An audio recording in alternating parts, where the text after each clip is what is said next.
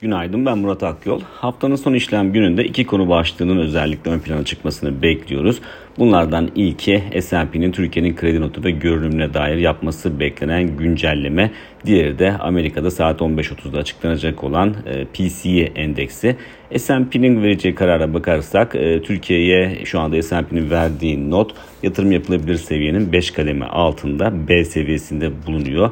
Görünüm ise negatif. E, piyasa beklentisi notta bir değişiklik olmayacağı yönünde ama e, görünümde yukarı yönlü bir revizyon ihtimali yüksek bulunuyor ki zaten hatırlatmak gerekirse en son e, Fitch'te bir güncelleme yaptığında Türkiye'nin kredi notu ve e, görünümüne dair notu sabit bırakıp görünümü yukarı yönlü revize etmişti. Dolayısıyla aynı adımı S&P'nin de atması bekleniyor. E, yurt dışında ise tamamen PC endeksini bekleyecek piyasalar. Fed'in enflasyonu yakından e, takip ettiği göstergesi aslında bu. E, bir diğer gösterge zaten TÜFE ama Fed e, enflasyon için PC'yi kullanıyor.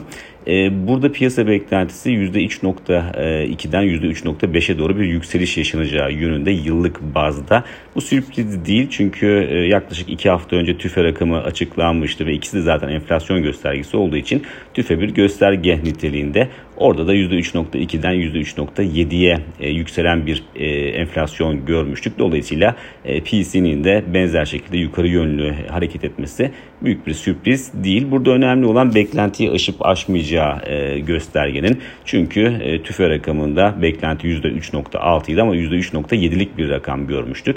Eğer e, PC endeksi de benzer şekilde e, piyasa beklentisinin üzerinde bir tablo ortaya koyarsa zaten Fed'in de e, daha fazla faiz artırımına açık kapı bıraktığı bir dönemde yer alıyoruz. E, dolayısıyla bu e, bu senaryo e, varlık fiyatları üzerinde baskı oluşmasına neden olabilir. Zaten Amerika'da tahvil faizleri de son dönem zirve seviyelerine yakın seyrediyor. Dolayısıyla enflasyonun göstergesinin PC endeksinin yüksek gelmesi orada da negatif bir etki gösterebilir. Diğer taraftan Borsa İstanbul'a baktığımızda ise Borsa İstanbul hafta içinde 8400 puan seviyesini aşmaya çalıştı. Burası zaten bir önceki zirve seviye fakat bu seviyeyi kırmasını sağlayacak momentumu yakalamakta başarılı olamadı. Buna karşın endeksin Mayıs ayından bu yana devam eden e, yukarı yönlü trendine bağlı olduğunu görüyoruz. Dolayısıyla 8400 puan seviyesi hala en önemli hedef ve direnç konumunda yer almaya devam ediyor. Bu seviyenin aşılması durumunda